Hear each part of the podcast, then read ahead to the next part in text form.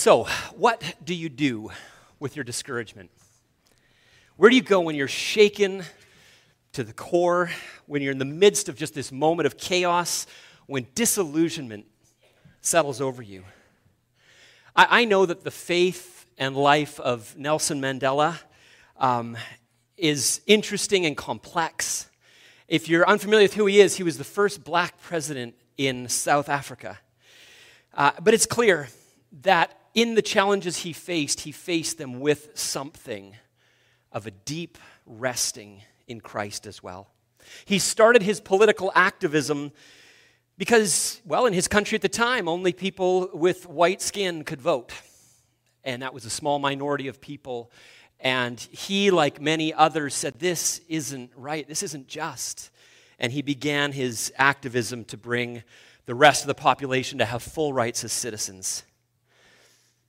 Now, Mandela was so committed to this idea of, of getting rid of, uh, of, of racism in his country, of this inequality, and yet, not unlike Moses in chapter 5 of the book of Exodus, as we saw, when things, when people step out against injustice, things often get worse before they get better. Sometimes much worse. And that was the case certainly for Mandela. He ended up spending 27 years in prison 27 years of wondering how will this end? Is this it for me? Was it worth it? Uh, my wife and I visited Robben Island uh, a few years ago. This is the jail just off of Cape Town where political prisoners were kept. And as we did the tour, they showed us this pile of rocks in kind of like a rock quarry. And, and the, the tour guide was explaining to us that um, those who were prisoners there, including Mandela, would be, the, the, the jailer would say, that pile of rocks, you need to move it from there to there. Go all day long. That's what they did. They just moved piles of rocks. The next day, move the pile of rocks from there to over there. That was their next day. What do you do in the face of that kind of demoralizing, meant to shake you and break you down? How do you keep going with that kind of discouragement? The question for us is really how do you deal with yours? This morning, we're picking up on the book of Exodus. God's people have been brutally oppressed, and now things have gotten worse since Moses has gone to Pharaoh to say, Let my people go. And then Moses concludes chapter 5 with these words to God. He says, You have not delivered your people at all. So now, picking up in chapter 6, I'm going to invite my friend Ken to come and read the text for us. And I pray that you would open your hearts as we hear these words. And yes, if you're wondering as you flip in your Bible, are we going to read the genealogy? I wrestled with that question, and the answer is yes, we are. So buckle up. Here, Ken. Thank you, Dave. Chapter 6 Promises of Deliverance. Then the Lord told Moses, Now you will see what I will do to Pharaoh when he feels the force of my strong hand, he will let the people go. In fact, he will force them to leave this land.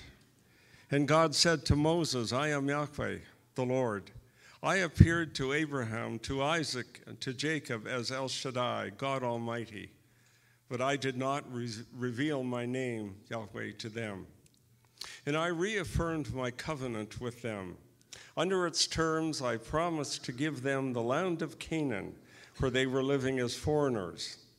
You can be sure that I have heard the groans of the people of Israel, who are now slaves to the Egyptians, and I am well aware of my covenant with them. Therefore, say to the people of Israel, I am the Lord. I will free you from opposition and will rescue you from your slavery to Egypt. I will redeem you with a powerful arm and great acts of judgment. I will claim you as my own people, and I will be your God. Then you will know that I am the Lord your God who has freed you from your oppression in Egypt. I will bring you into the land I swore to give to Abraham, Isaac, and Jacob. I will give to you it to you as your own possession. I am the Lord. So Moses told the people of Israel what the Lord had said, but they refused to listen anymore. They had become too discouraged by the brutality of their slavery. Then the Lord said to Moses, Go back to Pharaoh, the king of Egypt, and tell him to let the people of Israel leave this country. My Lord, Moses objected, My own people won't listen to me anymore. How can I expect Pharaoh to listen? I'm such a clumsy speaker. But the Lord spoke to Moses and Aaron and gave them orders for the Israelites and for Pharaoh, the king of Egypt. The Lord commanded Moses and Aaron to lead the people of Israel out of Egypt. And now the ancestors of Moses and Aaron. These are the ancestors of some of the clans of Israel. The sons of Reuben, Israel's oldest son, were Hanoch, Pallu, Hezron, and Carmi. Their descendants became the clans of Reuben. The sons of Simeon were Jemuel, Jamin, Ohad, Jachin, Zohar, and Shaul. Shaul's mother was a Canaanite woman. Their descendants became the clans of Simeon. These are the descendants of Levi, as listed in their family records. The sons of Levi were Gershon, Kohath, and Merari. Levi lived to be 137 years old. The descendants of Gershon included Libni and Shimei, each of whom became the ancestor of a clan. The descendants of Kohath included Amram, Izhar, Hebron, and Uzziel. Kohath lived to be 133 years old. The descendants of Merari included Mahli and Mushi. These are the clans of Levites as listed in their family records. Amram married his father's sister, Jochebed, and she gave birth to his sons, Aaron and Moses. Amram lived to be 137 years old. The sons of Izhar were Korah, Nepheg, and Zichri. The sons of Uzziel were Mishael, Elizaphan, and uh, Sithri. Aaron married Elisheba, the daughter of Amminadab and sister of Nahshon, and she gave birth to his sons, Nadab, Abihu, Eleazar, and Ithamar. The sons of Korah were Asir, Elkanah, and Abiasaph. Their descendants became the clans of Korah. Eleazar, son of Aaron, married one of the daughters of Putiel, and she gave birth to his son Phinehas. These are the ancestors of the Levite families, listed according to their clans. The Aaron and Moses named in this list are the same ones to whom the Lord said, Lead the people of Israel out of the land of Egypt like an army. It was Moses and Aaron who spoke to Pharaoh, the king of Egypt, about leading the people of Israel out of Egypt. Then the Lord spoke to Moses in the land of Egypt, and he said to him, I am the Lord. Tell Pharaoh, the king of Egypt, everything I'm telling you. But Moses argued with the Lord, saying, I can't do it. I'm such a clumsy speaker. Why should Pharaoh listen to me? And these are the words of the Lord.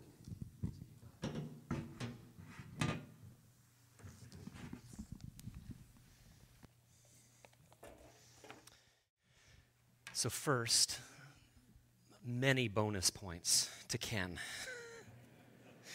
for reading through that list of names. Second, it's true, genealogies can be a drag. I know.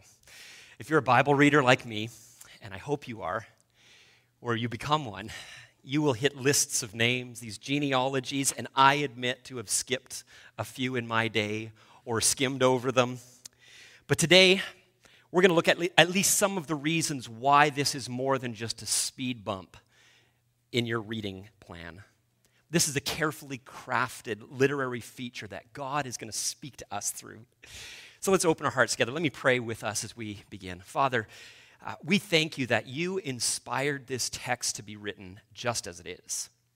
And you intend it through your Spirit's ongoing work to teach us about you, about us, about your plans, and about how to live as your people now. And so we ask, God, that you would give us hearts that are wide open to you ready to hear and ready to respond in faith. In Jesus' name, amen. Amen. So, the end of Exodus 5 has Moses complaining to the Lord, but you have not rescued your people at all. Let's just focus in now on verse 1. If you have your Bibles open to Exodus 6, look at the Lord's response. This is where it begins. Now you will see what I will do to Pharaoh. Because of my mighty hand, he will let them go.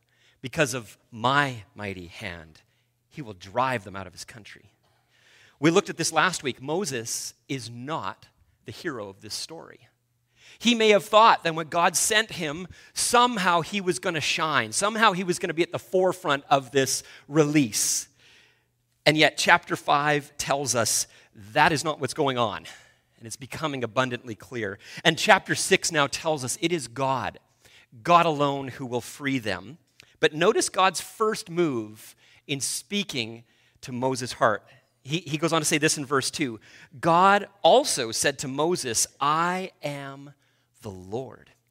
He uses that name Yahweh that we looked at from chapter 3, where God reveals his name to Moses. And then he reaches back to the past. I appeared to Abraham, to Isaac, and to Jacob as God Almighty or El Shaddai. But by my name, the Lord, Yahweh, I did not make myself known to them. Remember, Moses is deeply discouraged at this point. He's disillusioned. Things are not going according to his plan. He thinks God probably needs a new plan, in fact. But remember back to Exodus 3 again Yahweh, that name, the name God reveals to Moses in the burning bush. God also says this He gives him a phrase. He says, I am who I am. Or it could be translated, I will be who I will be, which is a reminder that God is saying, I don't fit your boxes. You can't hem me in. You can't pin me down. You don't define me. My name is Watch and See. Look at what I'll do next. I, I will be who I will be.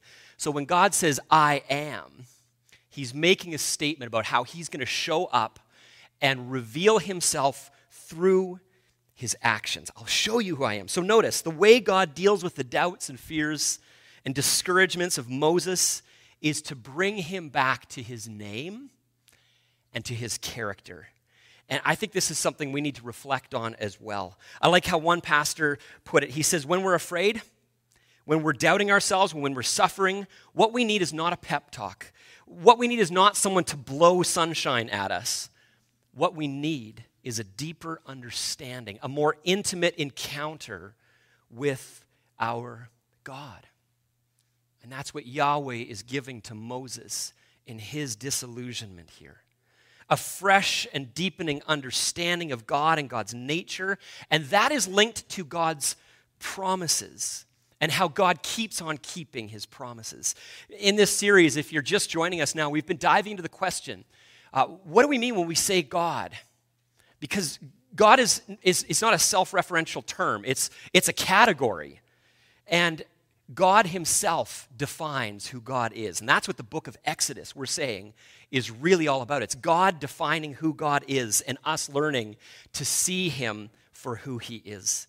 And in verse 7 of our chapter today, we find that this is central to the narrative. It says this Then, like when God acts powerfully on Israel's behalf, then you will know that I am the Lord your God and that's what we need. That's what we need in our discouragement is to know him. So just look at the promises he makes. In verses 6 to 8, we see seven I will statements, seven promises from God. Now, that number seven, again, if you're a Bible reader, you, you, you, that should twig in your mind. You should be hearing um, echoes and, and reverberations back to the Genesis narrative. For God creates six days in this pattern plus one. This seven day structure is a way of saying things are complete. This is totally done. There's a sense of wholeness and fullness and perfection. So that number seven is kind of a way of gathering up in your arms and saying, It's, it's done. I've, I've got this. I've got you. And so these seven promises, I don't think it's a coincidence that there's that many of them. God will save his people, he will liberate them fully, completely. Look again at these promises. If you have your Bibles open, it's verse 6 begins like this I am Yahweh. I am the Lord. He begins again, just restating his name, and then says, And I will bring you out from under the yoke of the Egyptians. I will free you from being slaves to them, and I will redeem you with an outstretched arm and with mighty acts of judgment. I will take you as my own people, and I will be your God. Then we have this result statement. Then you will know that I am the Lord your God, who brought you out from under the yoke of the Egyptians. And then two more promises, and I will bring you to the land that I swore with an uplifted hand to give to Abraham, Isaac, and Jacob. I will give it to you as a possession. And then finishes again like an inclusio, a bookend. I am the Lord. Notice, I will. God will. It won't be Moses. My outstretched arm, says the Lord. And then notice too, I will. There is a promise of future action that God makes to his people here. A sort of watch, see, look what I'm about to do. And as the story unfolds, and it'll take the next five books of the Old Testament to tell it, as the story unfolds, we find that God makes good on every single one of these promises. And not only then, this first Exodus that we've been talking about throughout this series, this first Exodus is, is actually pointing to an even greater Exodus that is to come, where Jesus will lead us out of the darkness and slavery to our own self centeredness, to those impulses of our hearts, those dark ones that break community apart, break our community with God, with each other, our, ourselves, the rest of creation. And He frees us then from that, that heart longing to kind of do things on my own terms. The Bible de- describes that impulse as sin, as a way of wanting to live with me at the center. And yet, God redeems us at great cost to Himself. He makes us His own people. He will be our God, and He will bring us to a land of promise, to life with Him, even on the other side of death. Uh, in 1975, Mandela wrote a letter to his, his wife. And, and here's just one little line from it. He says, No axe is sharp enough to cut the soul of a sinner who keeps on trying, one armed with the hope that he will rise even in the end. Again, Mandela's life is complex. His, his faith is, is, is an interesting journey if, as biographers look at it, but he's recognized that he's missed the mark. He calls himself a sinner somebody who knows that he hasn't lined up all of his life with the living God. And yet he also knows he's drawing on the forgiveness of God that makes him right and gives him a hope that he can cling to, even a resurrection hope. So the question comes back to us today as well like, are you afraid? Are you doubting yourself? Are you suffering? Are you discouraged? The first thing this text tells us is to look again.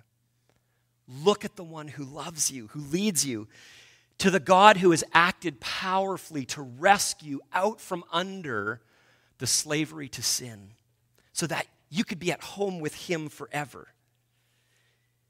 When we do, when, we hold on to that promise, we can say with Paul in Romans chapter 8, I consider that our present sufferings, the things you're going through right now, I consider that those things are not even worth comparing with the glory that will be revealed in us. Those moments of hard, those moments of suffering, as Paul points to here, of grappling with those realities. Maybe it's a reality of a loss. Maybe it's a change, uh, like, like the loss of a loved one. Maybe it's the, the, the loss of your health. Maybe it's a question mark about what that will mean or about your future. There is a hope that the story God is telling, it starts back here, has a glorious future. It's going somewhere. So we remind our hearts God makes good on God's promises in the past, and He will make good on these promises to us as well. Uh, this Wednesday morning, as I was writing this, uh, March 8th, was this beautiful sunny day. Still definitely winter outside, at least up here. It was snow on the ground and it was chilly, but it was beautiful. And it reminded me of March 8th, 2009. Uh, a beautiful, fresh snow kind of day when my dad took his last breaths on this earth, on this side of eternity. Yet, in this mysterious way that I don't claim to understand in full, he also awoke in God's presence. And he now awaits a resurrection body when King Jesus returns. So, the question I, I, just bring us back to this, this promise of inheriting a land that we see back here is also promised to us. That God will make good on bringing heaven and earth back together, where, where God will dwell with us. But what if that's true? What if Jesus really was raised in a real body? What if it happened? It means that we will experience that same kind of resurrection. Death will be swallowed up in victory. And that means our fears can be transformed. It doesn't mean they're going to go away altogether now, no. But they can be transformed so that we can live with real courage in the real world. And that's what we want to see next here. Now, have you ever wondered why Christian missionaries are so obsessed with like building hospitals and orphanages and like caring for, for physical needs of, of people in, in, in places where people are suffering. Have you ever noticed that? Like, why not just why not just preach the gospel? Isn't that what mission is? Just tell them about Jesus. That, that'll sort everything out. Well, as we saw in the story today, Moses seems to have been encouraged through this encounter with God, hearing God's name again restated, hearing these promises that God makes. It's at, at least enough for him to get off his seat and to go and to tell the people of Israel these same things. But look again what the narrator says in Exodus 6 9. He says, But they didn't listen because of their discouragement and harsh labor. It, it's hard for people to hear good news when they're totally overwhelmed, when they're hungry, when life circumstances are crushing them. It's really hard to hear good news when you are hungry, physically exhausted, demoralized. How can you take that news to heart? This tells us something I think really significant about how God sends us as bearers of His news in the world. Ultimately, we are holding out the hope of the gospel to people a hope that there's a, a, new heavens and a new earth to come, that Jesus loves those whom we speak with, that He has a future and a hope for them. And yet, that's often not the first thing that happens in Christian mission. Listen to what Nelson Mandela wrote in his book, Long Walk to Freedom, his autobiography. He's reflecting on his experience of church as a young man. He says, The church was concerned with this world as much as the next. I saw that virtually all the achievements of Africans seem to have come about through, through the missionary work of the church. All virtually? Really? He's on the ground. That's his experience. That's a big claim. And he says, What I see of the big changes that are happening is because God's people have loved to step into what God's work is. And they've cared about the real needs of real people even now.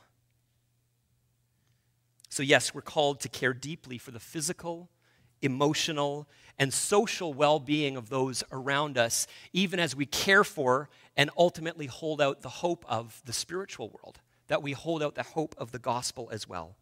Mission that is faithful has to do both.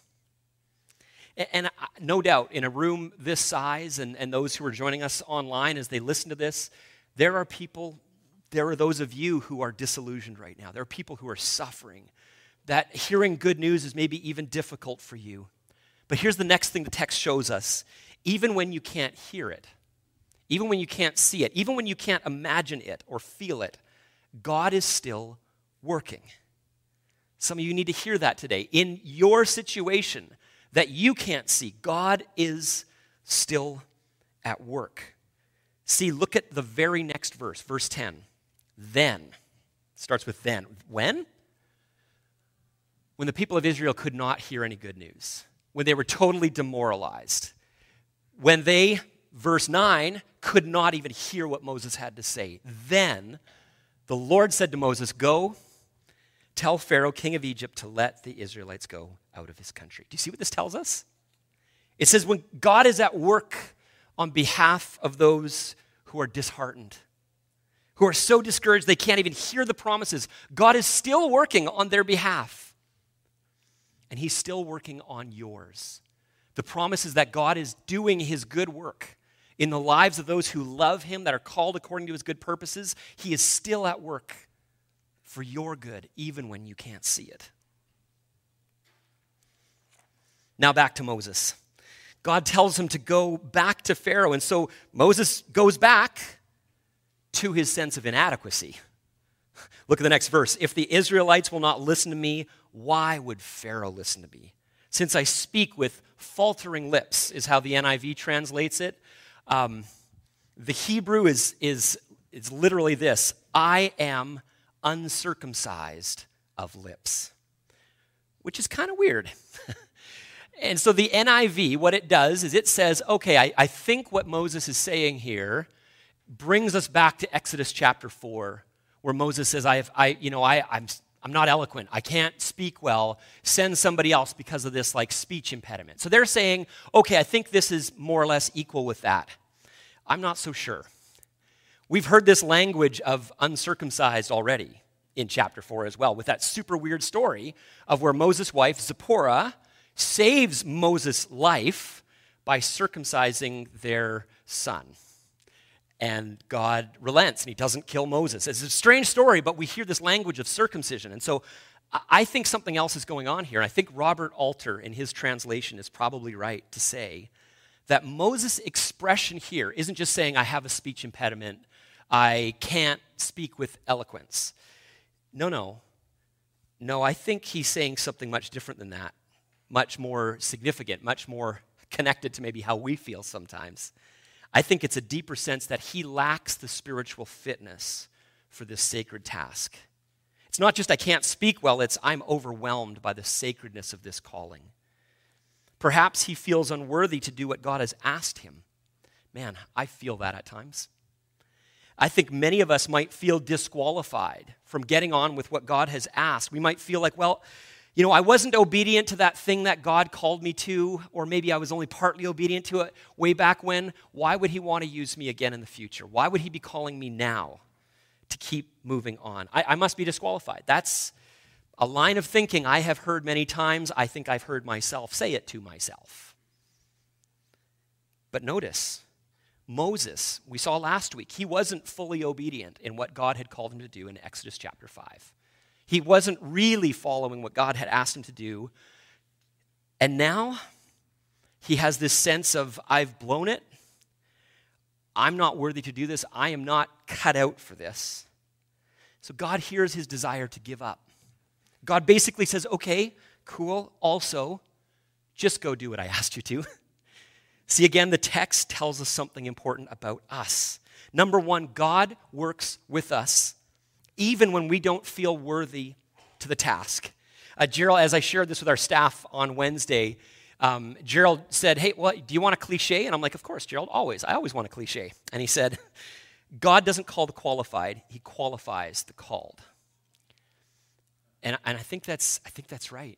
God doesn't just call those who are already fully qualified to the task, he calls people and says, I will make you the kind of person to do the task I call you to.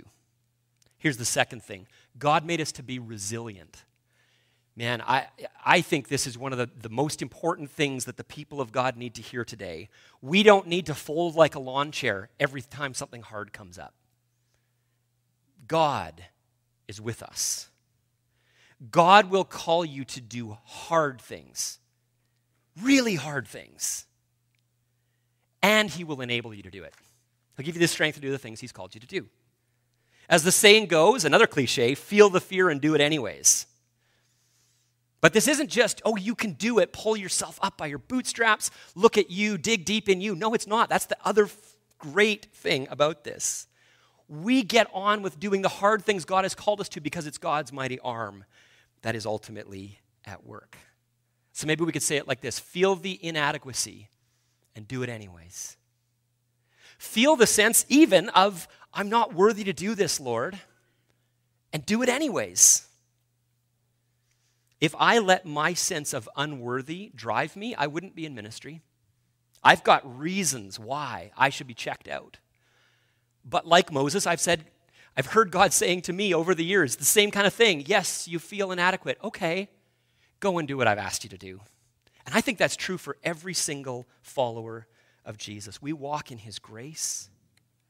I like how Paul says it in Philippians 3. He says, But forgetting what is behind, forgetting the past, I look forward and I press on to do the things that God has called me to do in Christ Jesus. That's what we do. Maybe you need to do the same, to do some forgetting what lays behind so that you can focus on what's coming up. You know, Lick, uh, at the very end of the last ever Star Wars movie, I think there's nine of them. I could probably ask Bruce and he would tell me that there's nine Star Wars movies. He gives me a thumbs up. I got it right. Great.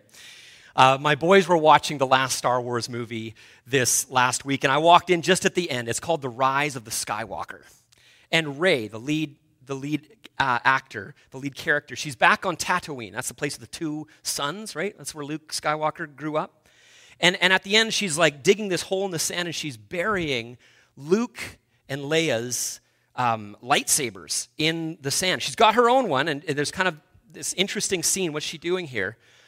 And then as she's, as she's burying them, she hears something to her side and turns, and there's this older lady with this weird, like, camel llama ish looking thing with four eyes. It's very strange. It's not even a key detail to the story, but I'm telling you, anyways. And the woman then says, There's been no one for so long. Who are you? And so she answers, I'm Rey. But the woman, woman quips back, Rey who? And then you see this pensive look come across Rey's face because she isn't quite sure. Who, who am I really? And, and you see this kind of like pensive look come across her face, but something catches her attention at the corner of her eye and, and she turns to the left and then she sees this like weird glowy apparition coming on the horizon and it's coming closer and closer and as it comes into focus you can see it's like these sort of maybe holograms. I'm guessing so if it's Star Wars. Is that right? Maybe. I don't know. But it's, it's, it's Luke and it's Leia. And they smile at her. And, and she sees this look of approval over her. And then she turns back to the old woman and she says, Rey Skywalker. You know, lineage is a part of forming that sense of who we are. Who am I? Where am I from? Where do I belong in the world? She identifies herself not just as Rey anymore, but as Rey Skywalker. She points to this lineage and she finds a sense of rootedness, a sense of home in the larger story. And this genealogy that I made Ken read, thank you, Ken, again. This genealogy ends with this. Two times there's this kind of statement. It says, It was this Aaron and Moses. And this is the Moses and Aaron. the big idea here, I think, is that this shows where they belong in the larger story of what God is up to. So, this genealogy isn't just a speed bump, it's a carefully crafted way to connect their smaller stories to the much bigger story of what God is doing his story of liberation, his story of promise. Remember, Moses is ready to give up right now. Israel is totally demoralized. They don't want to go forward. It's like, God, you need a better plan. This isn't working. So, first, we have to see this this genealogy, and through it, God is saying, I am still working in this. Things are not out of my control. See, by linking Moses and Aaron to the bigger story, we're reaching back to where God makes this promise to Abraham. This promise in Genesis 15, where he talks about the Exodus. He says, Your people, I'm going to make you like the stars of the sky, like the sand on the seashore. There's going to be so many of you, but they're going to end up in slavery in Egypt. And yet he goes on to say, But I will punish the nation that they serve as slaves. And afterwards, they will come out with great possessions. God has a work of judgment to do. He has a work of reckoning that the people of Egypt have to go through. These are the people who have been taking Israelite baby boys and flinging them into the Nile. Okay, and God says they are going to have to reckon with me before they leave before the people walk free. So the genealogy is saying, relax. I'm very much on track with my plan. Here's the second thing it tells us the genealogy is a hinge in the story. Up to this point, the focus has been on Moses and his call and his sense of inadequacy. And now, this genealogy is this hinge point where basically the rest of the story there's one key actor, and his name is Yahweh. God is going to intervene on behalf of his people. We're going to see this over the next uh, few weeks, where God is going to do miraculous works to save his people. So, as we heard from Moses in, in 6, verse 10, and then again in 6, verse 30, like bookends of this section, Moses is sent to speak to Pharaoh. And again, Moses goes back to his sense of inadequacy for the task. Again, 6:30 he comes back and says, paraphrase, like if my own people won't listen to me, why would Pharaoh? Why indeed? But this is the key moment in the story. Freedom for, for God's people will not be a function of Moses' ability to persuade. It will be utterly a work of God's mighty hand. So Moses may very well not feel up for the task, but he's coming alive to the fact that it's actually God who is going to do the task. And God does. And that same reality is true in our lives. See, in the unfolding story of God, we see how this same feature resonates with the gospel of Jesus Christ in at least two key ways. See, Jesus begins his, his most famous sermon, the Sermon on the Mount, with these words Blessed are the poor in spirit, for theirs is the kingdom of heaven. Or, as other translations have put it, uh, to kind of help us understand what does poor in spirit mean, blessed are those who recognize their need for God. Those who come to the point of knowing, I need a rescuer, I am not self sufficient, I need God to do it. And as the biblical story moves forward, this same mighty God and mighty hand who promises Moses that by his mighty hand he will free his people, this same God, Yahweh, will become a human in Jesus. And his literal hands will be nailed to a cross out of love for you. This act of sacrificial love, that's what frees us. And it's simply through recognizing my need for God and by trusting in it, in what God has done. That's how we are saved. That's how we are brought into a right relationship with God. That's when everything changes, when we know it's not about us and it's not by our strength, but by His that frees us. And so it starts there. We look to the cross of Jesus, Yahweh in the flesh, with His mighty hands pierced for me and for you. And He's inviting you. This is God's ultimate I am for you. I'm for you. His great big, you are mine. You are my beloved. And today, James, when you were in the tank, that's what you were saying. You're saying, I am falling back into the loving arms of my God.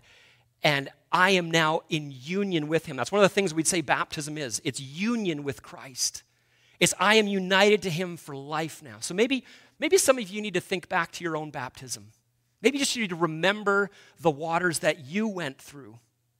There's Exodus imagery all over the waters, by the way. The idea of going through the waters. We'll see that come out in the next weeks as well as a significant part, but it's saying, I am united with the Lord. I am His, and He is mine forever. Here's the second piece we need to see. We asked the question at the beginning what do you do with your fear, with your discouragement, with your disillusionment, with your sense of inadequacy? Well, what moves Moses back to his task? It wasn't that the fear has now evaporated, but that he knows afresh who it is he's following, who's standing with him, who will go before him, who will fight for him. And I know it's bugging some of you because you know the Star Wars um, story. You've been wanting to say, but Dave, here's where your analogy breaks down. Rey, she's not actually a Skywalker. She's not really part of the family lineage. Oh, I know. But we too, like Rey, need to make a choice of whom we will be identified with. So, how did he answer that question? Who are you? Where do you go to answer that question? Who am I really? Like Rey, who comes to see herself as a Skywalker, it's through faith in Jesus that we are now adopted into God's family. Through faith, we are told, You are now a part of my team, part of this lineage, part of the God story. So, no, your name might not show up in a biblical genealogy, that someone skips over when they're going through their reading plan. Your name might not be there, but you are very much a part of that genealogy. We, through faith in Jesus, are now a part of that same storyline, as part of that same family. It's like Ricky gave me this image this week, and I stole it because he hates sports analogies. Would that be too strong a word to say? No, it's not at all. No, he said, I'll never use it, so you can use it. Uh, okay, I'll take that.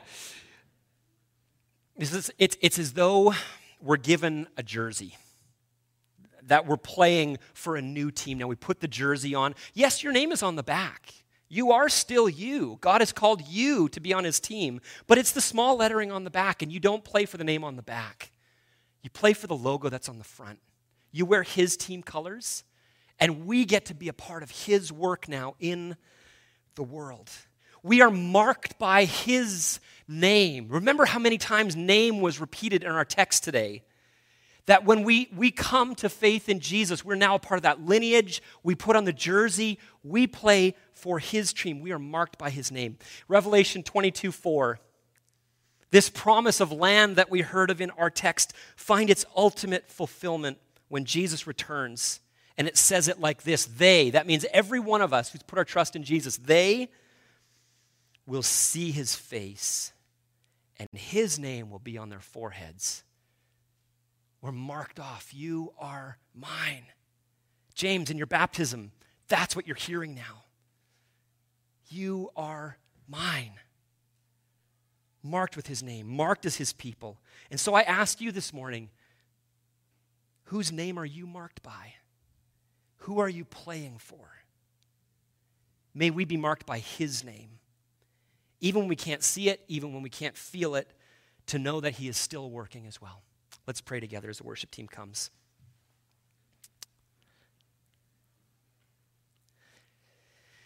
God, we thank you for this text, and, and I particularly thank you that you give us the example of Moses with all of his sense of inadequacy, and you show us that you love to use people like him, and that means you love to use people like us that you have brought us into your story now through faith in Jesus. And that as we're marked off by your name, we get to be a part of your good work in the world now. So, Lord, I just want to pray for each person here who does feel discouraged or disillusioned, maybe even having a hard time hearing good news because of it. Lord, I pray that they would rest in the knowledge that as our God, you are always working on our behalf. You never stop working for our good and for your glory. Amen.